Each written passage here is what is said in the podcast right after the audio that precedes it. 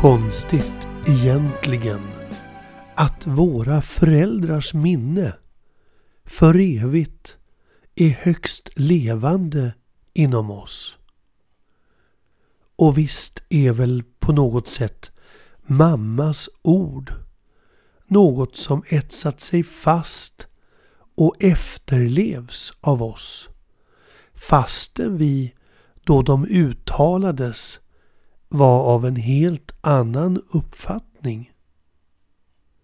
Harry Schein skriver i sin självbiografi om hur han efter det att ha lämnat Österrike som ung startade ett nytt liv och så att säga återföddes i Trelleborg 14 år gammal.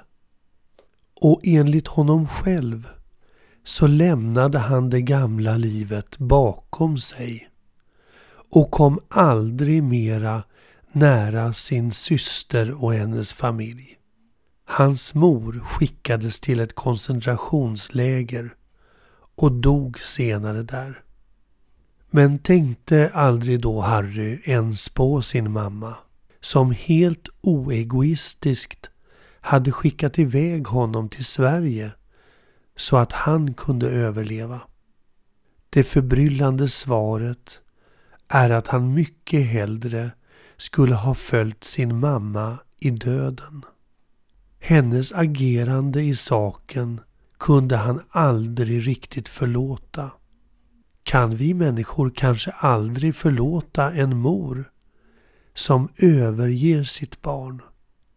Även om det är en helt oegoistisk handling. Harry tog det som det största sveket någon någonsin kunde utsätta honom för. Men jag tror faktiskt att inom honom så fanns tankarna på att han borde ha räddat henne. Han som var hennes enda son hade efter faderns död axlat faderns roll som kar i huset.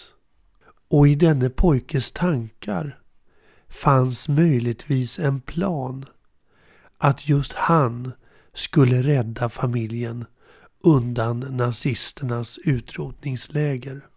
Men han blev bortskickad av modern och det tillintet gjorde honom totalt som man.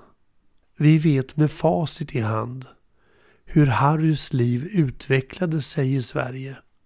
En pojke utan familj som tog hand om sig själv och satsade allt för att ta revansch på livet. Skaffa sig pengar och makt, kosta vad det kosta ville. Och med en känslokyla och en beräkning av det mer läskigare slaget. Men på något sätt beundransvärt.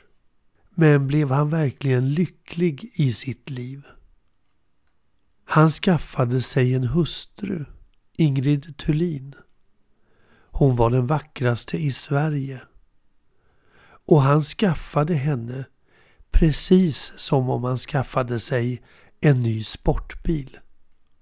Och sedan levde de två åtskilda i alla sina år.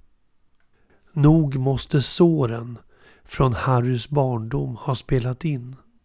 Min mamma kom alltid med förmaningar. Skulle jag gå och bada så sa hon Om du drunknar så får du stryk.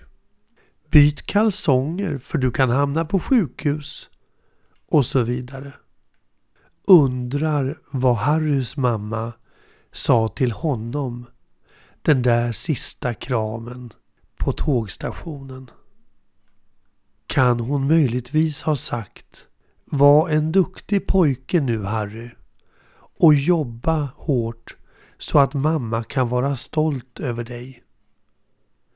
Det är i alla fall vad jag tror.